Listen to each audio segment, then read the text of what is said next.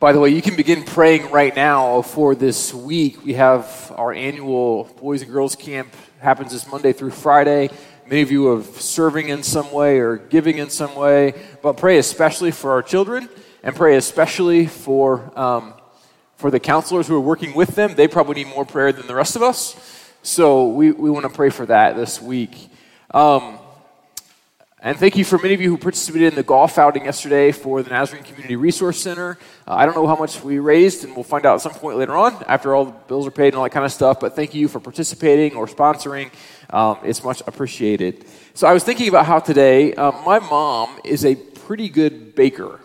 Like she's a really good cook and good baker, but but maybe like some of you, I don't know, she occasionally will get fixated on a particular thing and make it over and over and over and over again. I know none of you would probably do that, but but she got fixated on this stuff when I was in college called friendship bread. Maybe you've had it. I'll, I'll explain in a minute. But she made friendship bread. She made so much friendship bread that we would have muffins and small loaves and large loaves and weird looking cake things all over the place. Um, we would have some with just the cinnamon flaky crust. They're really good, by the way. Uh, but I've had so much, I don't know if I want any more. Um, and it would be like cinnamon flaky top, and then she would make a homemade icing to go over the top, and she'd drizzle it over the top of it, and had cinnamon kind of throughout. So good. Um, she made so much, though, like she would just have to give it away. So I'd come home from college, and I would have like Tupperware containers full of bread that if I ate it all, I would have been sick before it was moldy. Uh, so my roommates got lots of bread as well. Like it was a win for everybody. It's amazing that my family didn't weigh 400 pounds each during that stretch of time that she made this bread all the time. And so I was thinking about this particular bread. It's called friendship bread. And, and maybe here's why it was called friendship bread. Maybe. I don't know for sure. Um, it's bread, right? It's got cinnamon. It was good.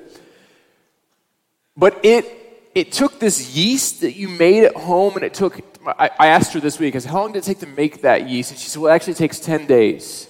And if you don't do it on day 10, it spoils. And if you don't do it on day 10, um, you're better to do it day 9 than day 11. I'm like, oh, okay, I'm never making this. And um, she would often be giving this yeast away to, to friends, right? She would give it away to my aunts and so there was a stretch where everybody in my parents' church was making friendship bread. And so a church of like 300 people, there was a lot of bread going around. And so I remember saying, like, hey, maybe we should stop making this bread. And she's like, well, but if you don't use this, you have to waste it. This yeast, you have to use it. And I was like, well, maybe you shouldn't make it anymore. It's okay. But I was thinking about how the overflow of this yeast really was for the benefit of others. That really was the value. It was called friendship bread because if a friend of yours made this, it would multiply and you could give it away and they could use it and then they could give it away, and someone else could use it. And so it was called friendship bread, I think, because you can give it to all your friends and you can keep expanding it out further and further. And so, what one person does in a single solitary kitchen, unseen by other people, can have a dramatic impact on a bunch of others. Makes sense. Here's what I believe to be true I think that idea of friendship bread, that idea of yeast, is a particular kind of yeast. Um, I think the idea of what happens in an unseen, quiet, undramatic place can have radical impact on others. I think that's true not just when it comes to yeast, but I think that's true in our lives. Right? What are the little conversations, the little actions, the little habits, the little patterns that over time they build up and become something so much greater. Little steps have big consequences when we look further down our life. And so the question for you and I, what are the little things that you and I do that have significant consequence in our lives? So I'm going to pick on myself for just a moment. Um, it's been, quite a while ago now. I don't remember exactly when. And um, I, I typically on a Sunday morning when I park my car and start walking the building, I kind of look around the church property and I pick up trash or whatever things I see that's been thrown on Saturday night as people drive by, and I just do it every Sunday morning, don't think much about it. I'm sure I miss stuff, but, but never intentionally. There was one Sunday, though, where after church, it had been one of those really long mornings for me, and I was like, I just want to go home. And I walked outside, and there was like a piece of trash kind of blowing, and it was going to blow towards the church. I saw where it was going, and I thought, It'll be there tomorrow. I'll pick it up tomorrow. And I started to leave, and then someone from church was staying there, looked at me, go, You're going to leave that, aren't you? Thanks, Todd. Thanks for catching me. And I said I was, but not now.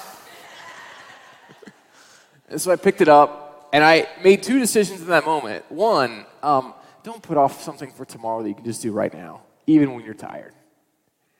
Um, two, it's those little decisions we make when we think no one is watching. That sometimes someone is watching. And sometimes the consequence, a piece of trash in a parking lot, not that big a deal. But what about other areas of our lives? What are the other areas of our life where, if we're not careful, that moment that we're alone, that thing tired or not, that if we do this or don't do this, it has impact? Right, what are the little decisions we keep making them likely lead to good outcomes in our life? And what are the little decisions that, if we keep making them, are going to lead to destruction in our life and terrible outcomes for those around us? See, I do believe Jesus understood this, and I think he taught about this. I think he spoke to this in a way that we might begin to understand the way he is at work in the world and the way he desires for us to be at work in the world. And Jesus told these things called parables, these stories. And so a parable is a story that teaches us about God, ourselves, and the world around us. In parables, these stories are typically kind of multi layered, and there's like an initial reading that you might get something, and then if you think about over time, you might get something else. Rarely do we understand them in one sitting or one setting, and so what we find is this. Um, that they speak to the human condition and to life. And so Jesus does this again and again and again. And he tells dozens and dozens of parables throughout the scriptures. My guess is he told many more parables that were never recorded. That's my guess. And so my guess is his followers said these were the ones that were most impactful, or the ones that we felt like were most appropriate to try to tell the story of who God is and the person of Jesus. And so he writes these down. So we have this parable from Matthew chapter 13, verse 33. It says this. He told them still another parable. By the way, if I was one of Jesus' disciples who followed him around, I'd say, Could you quit telling stories and just tell me plainly what you were trying to say? Because I don't always get your stories. And he would say, That's the point. You're supposed to think about it. And I'd go, I don't like this kind of teaching. But I didn't get to have that conversation, and he would tell me to get over it. So, that's what he said. The kingdom of heaven is like yeast that a woman took and mixed into about 60 pounds of flour until it worked all through the dough. Again, Jesus mentions the kingdom of heaven is like, or the kingdom of God is like. So Matthew records the kingdom of heaven rather than the kingdom of God, uh, which the other gospels would talk about. And here's why Matthew's writing to a predominantly Jewish audience. And if he says the kingdom of God, they're going to accuse him of being a blasphemer and ignore what he has to say. So Matthew says kingdom of heaven. So when you read in the scriptures, kingdom of heaven, just equate kingdom of God. Same thing. And so your question might be, what is the kingdom of God. What is the kingdom of heaven? It is God's rule and reign, it is God's realm. And so, what's Jesus come to say? There is the way of the world in which you live, but there is another way. And that other way is the way my followers are called to live. I don't care what the values of the world may or may not be. I don't care the values of your nation or your community or your school. Here are the values of the kingdom of God. The kingdom of heaven is like, the kingdom of God is like, and then he tells these parables, right? I, I kind of hate this about when he does this, but Jesus tells stories about his kingdoms so that we can know what it looks like to live as if the kingdom of heaven is here and now not just to come. We might live as people of His kingdom in this day, in this place, in this time. I know. I wish again he would have said it differently sometimes. But here's what he says The kingdom of heaven is like yeast. It's probably not surprising to you. I don't bake a lot. The only thing I typically bake are chocolate chip cookies. You don't need yeast for those, I don't think. They turn out pretty well. I don't put yeast in them. Maybe somewhere else. I've even made them from scratch occasionally, not just from the package where you break them apart and put them in the oven. right? I do both. I sometimes like the package better. Here's why I have less because the batch makes more and I just keep eating them. Right? Most people can make one package of chocolate chip cookies and it's like can feed like multiple families. Not in our house. Between my son and I, one package is for us. I don't know what anyone else is going to have. It's why I don't make them very often because I will eat them all. And I both love and appreciate my son who has now joined me in that endeavor. Um, it's good because it lessens the amount I eat, but it's probably not good for him either. So, yeasts, right? I don't know much about yeasts. I know it makes stuff rise. I know, like, maybe you've had at family gatherings those yeast rolls where you sit them out and they, like, expand. I know that's what yeast does. Yeast expands. And so maybe you're like me going, well, why, um, why does yeast matter? Well, I know this. The, bread that's, the breads that exist without yeast aren't nearly as good as the breads that have yeast. There's no friendship bread without yeast, right? There's no good bread from a bakery without yeast. There's no good rolls without yeast. I mean, you can have pita bread, and it's okay, but it's not as good as like good bread out of the oven. Have you walked into a place where they bake fresh bread minus Subway? That's a different kind of smell. Right? Fresh bread smells so good. If you walked in your grandma's house and your grandma was a baker and you just smelled like, oh. My grandma used to make homemade bread and she she do that all the time. And then she got a bread maker and she made a lot of bread. Um, it was kind of like the friendship bread before the friendship bread. But here's the reality what is Jesus trying to say? He's trying to say this yeast causes things to expand in baking, right? We get that. And I don't know about you, but like I said, he mentioned 60 pounds of flour. Um, like I said, I, the only thing I bake are chocolate chip cookies, and, and it's like a cup or two of flour. I don't know how much. It's not much. It's not, not even a pound of flour and I'll make a lot of cookies. So here's my question. Like I was, I literally started Googling how much bread can you make with 60 pounds of flour? And so if you're making loaves of bread, you can make between 60 and 75 loaves of bread. It sounds like actually pretty good sized loaves to make that are that large. A pound of flour is a lot um, for bread. And so you, you're making a lot of bread. Well, so here's what Jesus is saying, right? There's no way one person can eat all that bread. Right? No one family will eat 60 loaves of bread before some of it goes bad. Right? You with me there? Makes sense? I'm, I, I don't think that's a stretch. If your family can eat 60 loaves of bread, you do all weigh 400 pounds. No, um. That was not, anyway. So, what's implied? A lot of bread's going to be made. It's more than enough bread for more than one family. And if you're making all this bread, the implication is that you're going to bake it at some point. So it's going to expand more, it's going to be cooked, it's going to grow. And so maybe you're saying, well, what in the world does this have to do with our lives? Well, begs two questions. What are the things that we allow to expand in our lives? And I would also ask this question with it What are the things that we give time to in our lives. You see, we all have normal rhythms of our life. Normal rhythms shape who we are, what we do, and even who we become.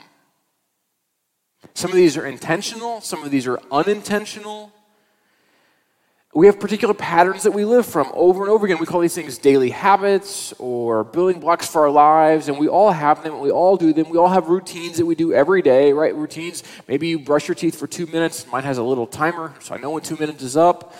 Um, right? Like we do these things every single day, and they're building blocks for our lives, right? So, like I pick on teeth brushing, right? If you do two minutes a day, twice a day, probably you'll have pretty good teeth someday, and then the building block is hopefully I don't have to replace them all later, right? Like it's cheaper to not, right? That's the goal. But there are other habits in life that we develop, right? We eat breakfast most mornings, right? Some of us have morning routines. Maybe it looks like this you brush your teeth, you eat your breakfast. Maybe you flip that. You watch the news, you check social media. Maybe you exercise, or you study scripture, or you spend time in prayer. But here's the reality for most of us we don't think about it much. We just do it because it's a pattern or it's a habit, it's a rhythm of our life. The problem is, some of those rhythms that shape us, if we're honest and we begin to look at them, we don't really want to shape us.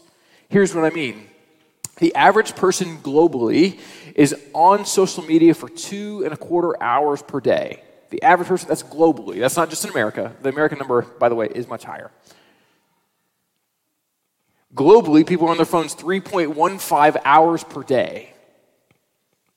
Americans, got to win at something, we're on there 5.4 hours per day.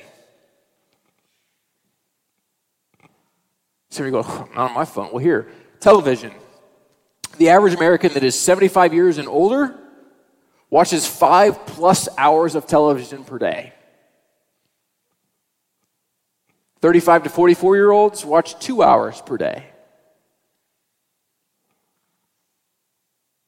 This stuff shapes us more than we care to admit. Why are you talking about this? Because right rhythms of life matter. It's like yeast. Over time, it expands and it shapes who we are for better, for worse, for good, for poor. How do I know? How do I know this stuff shapes us? How do I know that we're more shaped by screens and television and other kinds of things? Because we're increased polarization politically. We have inability for civil conversation due to people having watched or listened to only one perspective, whatever that perspective might be, or people who are on their computers and become keyboard warriors. It's, it's, it has increased mental health issues. Young people today are so messed up from their social media and from their phones. Not just young people, by the way, it's old people too. But, but it's an epidemic, it is a problem. And the lie that we buy into is that we're missing out if we don't do it. But the truth is, like, I've taken social media off my phone Actually, kind of, I didn't actually delete it. I just hid it somehow. I don't even know where it is. It's there, but I don't know how you find it. It's the greatest move I ever made. I keep it because I know many of you are on there, and if I need to find out what's going on in your life, that's the easiest way to go, right? But it's too easy for us to roll out of bed and hit a social media app and pay attention to that and be shaped by that and here's the reality marketers on every side of whatever aisles you're talking about, they all live on one particular area, one. And they all push it, and is their agenda for all of them. Do you know what it is? Fear. Fear. You pick whatever your favorite news channel is, you pick whatever you watch, I guarantee you, fear is what's driving 95% of what they do. Why? Because if I can make you afraid, I can make you lean in more. If I can make you afraid, you will buy in more to what I have to say. Think it's not true? You know the number one advertisement I hear, even on podcasts that I listen to? The number one advertisement is SimpliSafe Home Solutions. The number one thing I hear all the time, SimpliSafe. They must be killing it, by the way. Why? Because if I can make you afraid, they'll purchase more for your home to keep you safer. It's not about your safety, it's about your fear. If I can push you in this direction more and more, do I need to keep going? Probably not. And some of you are going, I thought you were talking about Jesus and his kingdom. I thought that's what we were talking about here. You started talking about yeast a minute ago. Now you're talking about SimpliSafe. Well, I'm so confused. What are we talking about? Because what grabs us, what we listen to, these little decisions, these things that we watch, they shape us and they mold us and help us to become who we are. It is far easier to pick up our phone and click on our favorite social media app than it is to pray. It is easier to take a selfie and wonder about my likes on Instagram than it is to practice meditation. It's far easier to flip on the TV and watch Sports Center or the news than it is to read their Bible.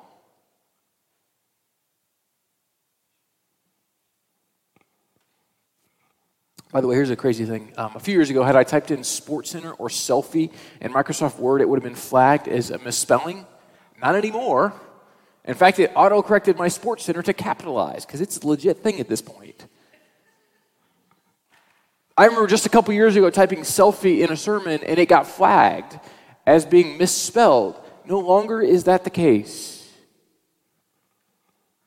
Here's the reality no one wakes up, or at least I don't think no one wakes up and thinks, huh, you know what? I think I want to spend 44 years of my life in front of a screen. But unless many of us change our patterns or our habits, we're going to. And that will become the primary voice that we hear. That will be the voice that shapes us over and over again. See, no one wants to allow marketers or advertisers or news anchors or social media influencers to be the primary discipler of you. But unless you and I change the habits, the yeast of our lives, that will be what shapes us the most, not the words of Jesus and his kingdom. And so the question for you and I is what are the yeasts of your life? What are the yeasts of your life? What are these small things that we're allowing to grow and expand and to shape? What are those things? Some of them we give much thought to, some of them we give very little thought. But here's what I do believe Jesus is trying to say to us in this particular text. If we allow the things of his kingdom to expand in us, to be baked in us, to be molded and shaped, and allow His Spirit to do this kind of work, what we might think, the things that we consume, if we consume His Scripture and time with Him and time in community, if that becomes the thing that shapes us the most, if that becomes the primary yeast of our life that's mixed through, what we might find is this that if we live with intentional prayer, spending time in daily devotion to God, spending time in the scriptures, or some kind of Bible study, or a daily devotional, if we live that way, that would be what shapes us the most, not the least. If you want to change the community in which you live, if you want to change the community in which we live, if you want to change your home or your workplace, here's how it happens change your heart. Change your heart. Ask God, you and I both, we need to ask God to shape us so that our hearts are changed so we look more like His Son. You want the community to change? You want your country to change? You want your neighborhood? This is how it happens. I promise you, you're not going to find it on a keyboard or on a screen, but it's going to happen when you and I are radically transformed by the love and the grace of Christ. And so here's the question all these things that we consume or live out or practice have implication. In fact, I'd say it this way don't miss this small habits have significant impact. Small habits have significant impact. What are the small habits that we choose? Back to the picture of my mom or others making yeast for friendship bread in the kitchen, right? What one person does in secret, solitary, quiet place has radical impact on others. I won't share any details, but I will say this. Just this week, a person who played a pivotal role in my life had had been making decisions privately that no one else knew about. And they came to life. And they have destroyed their family. And the impact they've had on so many other people. What we do in secret, what we do in quiet, what we do when we think no one else is watching has such an impact. If you and I are not careful, we will make decisions in secret and not recognize the ramifications until later down the line. And so the question for you and I are the things we're doing in secret when no one is around, are they the kind of things that are going to lead to good overflowing in our life or things that are bad and destructive overflowing in our life? To do things in secret isn't bad, depending on what we do. What is it that we're doing? What is it that's shaping us, right? I, have told you again and again, and I'll say it till it, I'm blue in the face. I want the regular rhythm and pattern of my kids' life to be spending time with Jesus. I want them to be so ingratiated into that that they feel like there's no other choice. I know they have a choice to not choose it, but I want to be like, why would I choose that? Because it's all I know. I don't want them to live in such a way where they have all these other choices they're going to make over that. I want them to know all these other things exist. I do, right? I don't want to shelter my kids in that way. I want to try to as age appropriate as I can. I don't want to shelter them from that, but I want them to recognize. But if we're shaped by who Jesus is, we're going to choose this particular way of life. We're going to move into this way of life. This is my challenge to parents and grandparents in this room. Invite your kids into the life of the church, and the life of following Christ. Invite them into this don't make it optional for them. I know that sounds so like judgmental. It is. Because I think it matters. I think it matters eternally. And here's the problem for us is we have too often bought into this idea that the secret relationship with God, like the me and Jesus, is sufficient. Right? Well, this is between me and Jesus. I've heard that before. Maybe I've said it. I don't know. If I've said it, it's been a long time. But we'll say, like, that's between me and Jesus. Like, you know, we're, God and I are working this out. Well, can I just tell you that's not in the Bible? It's not in the New Testament. This idea that me and Jesus is sufficient is nowhere to be found. What you will find again and again is it's supposed to be lived out in the context of community. I'm not saying you need to come on Sunday morning and tell your air your dirty laundry to everybody around you. Don't do that. But I will say this that if you think that you can just figure out everything on your own, me and Jesus is enough, I promise you it isn't. It wasn't enough for the followers of Jesus. It's not enough for you and I. I don't care if you're the most disciplined person at practicing spiritual practices or rhythms or holy habits. I don't care if you're incredible at that. If you do it on your own, by yourself, and never engage with other people in confession and in conversation, I promise you it is not enough. It's not sufficient. Because when we practice me and Jesus' faith, we miss the point of this parable. Again, why would a woman mix yeast in 60 pounds of flour? In that day, you weren't freezing anything. Why would you mix in 60 pounds of flour? Because you to share it with other people. Because the moments with God are meant to overflow into the lives of those around us. What might happen if we spent more time with God? So don't hear me say, don't spend time with me and Jesus. But what might happen if that was just a part of our life and it overflowed into our lives around us, right? The kingdom of heaven is like this it is such at work in you and among you and in you as a people that it would permeate all aspects of your life. It would work its way through everything that you are, and then you would share it with everyone else by the way that you live. And so the question for us is do you and I live from an overflow of the abundance of God's love and God's grace and God's mercy, or do some other things shape us into who we are? Because, like yeast, things will work themselves through our lives and they will expand and we'll share it with others. But is what we're sharing good? Is what we're sharing, is it something that looks like Jesus or does it look like something else? Here's the good news again today Jesus' kingdom is like yeast. It may seem small, but if we allow it to work through our lives, it will help it to grow and expand, and eventually it will be a thing that has shaped more of who we are than anything else. Here's the good news we are responsible for the mixing in of God's kingdom, and then God does the work. We're responsible for yeah, I, I want to build these practices, these habits, these rhythms into my life. Because here's the great thing whatever has held us bondage or captive, or kept us from overflowing God's love and grace, what kept us from receiving it, whatever those things may be, God's kingdom enters into our life and into our heart in such a way that it changes us and shapes us so that who we were is who we are no longer. And then the overflow of that, the overabundance of all this expansion, changes us. It can change our homes. It can change our neighborhoods, our workplaces, our schools, wherever we may go, may be radically transformed by the very goodness of God.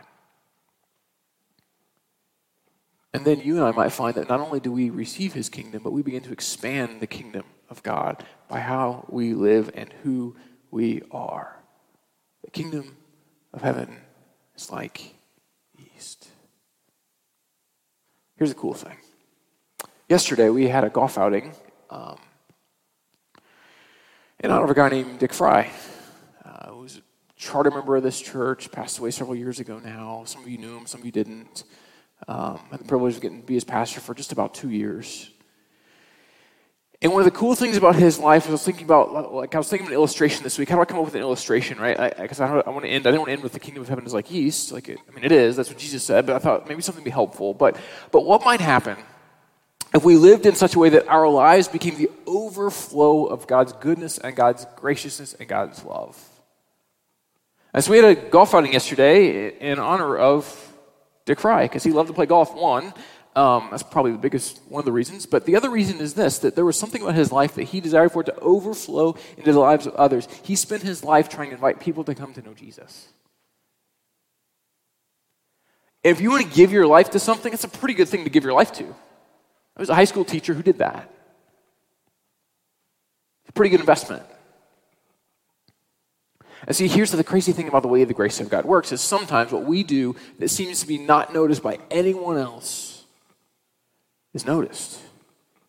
And the good thing is this that we maybe have done some stuff in secret that we wish would stay secret, and maybe it just will.